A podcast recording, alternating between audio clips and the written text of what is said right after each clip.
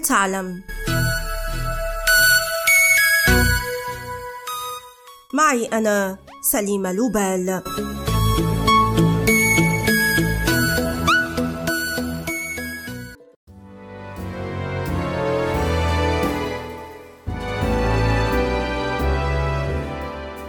حين نشاهد قضاة ومحامين في بريطانيا يتراءى لنا بأننا دخلنا للتو عصر النهضة، ذلك أن تقليد ارتداء الباروكة والروب اللذان يعود تاريخهما إلى القرن 17 لم يتغيرا كثيرا، لكن لما تخلت جميع الدول الغربية عن ارتداء الباروكة منذ عقود ما عدا بريطانيا وبعض مستعمراتها السابقة مثل موزمبيق.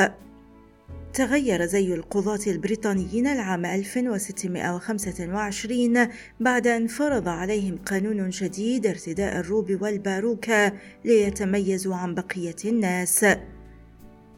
وقبلها ظهر الشعر المستعار في أواخر القرن 16 عندما انتشرت الأمراض الجنسية والتي لم يكتشف لها علاج في ذلك الوقت مثل مرض الزهري أو السفلس، وأشهر أعراضه الطفح الجلدي والعمى وفقدان الشعر، لذلك لجأ البعض حينها إلى ارتداء الشعر المستعار خاصة أبناء الطبقة العليا والوسطى في أوروبا.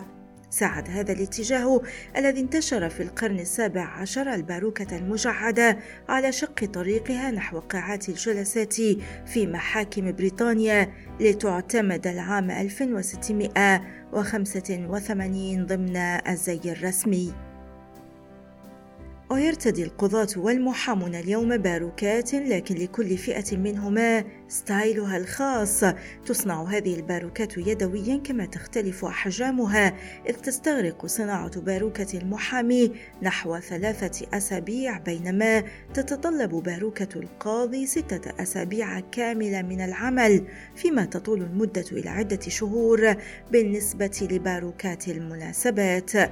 ويستخدم شعر الأحصنة في صناعة هذه الباروكات بعد أن يتم قصه وغسله ومعالجته من أي أمراض، ثم توزيعه بحسب درجة اللون التي تتراوح من الفاتح إلى الداكن.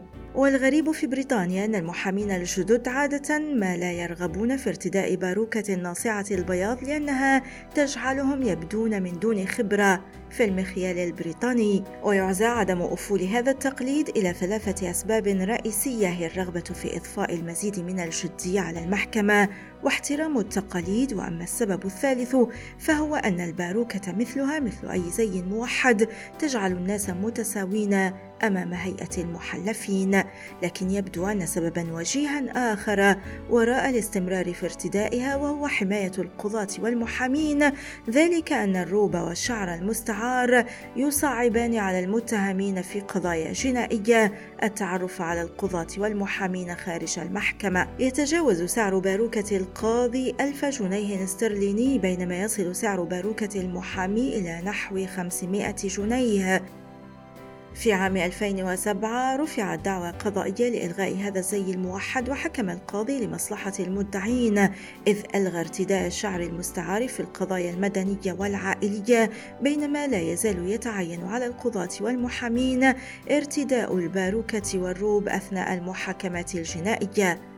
ولأن التطور سمة الأحياء فإنه لم يستثني باروكات القضاة والمحامين في بريطانيا، إذ تمكن محام مطلع عام 2022 من صناعة باروكات صديقة للبيئة وقابلة للتحلل باستخدام ألياف نبات القنب الهندي في محاولة للحفاظ على الأحصنة وشعرها الذي يستنزفه القضاة والمحامون.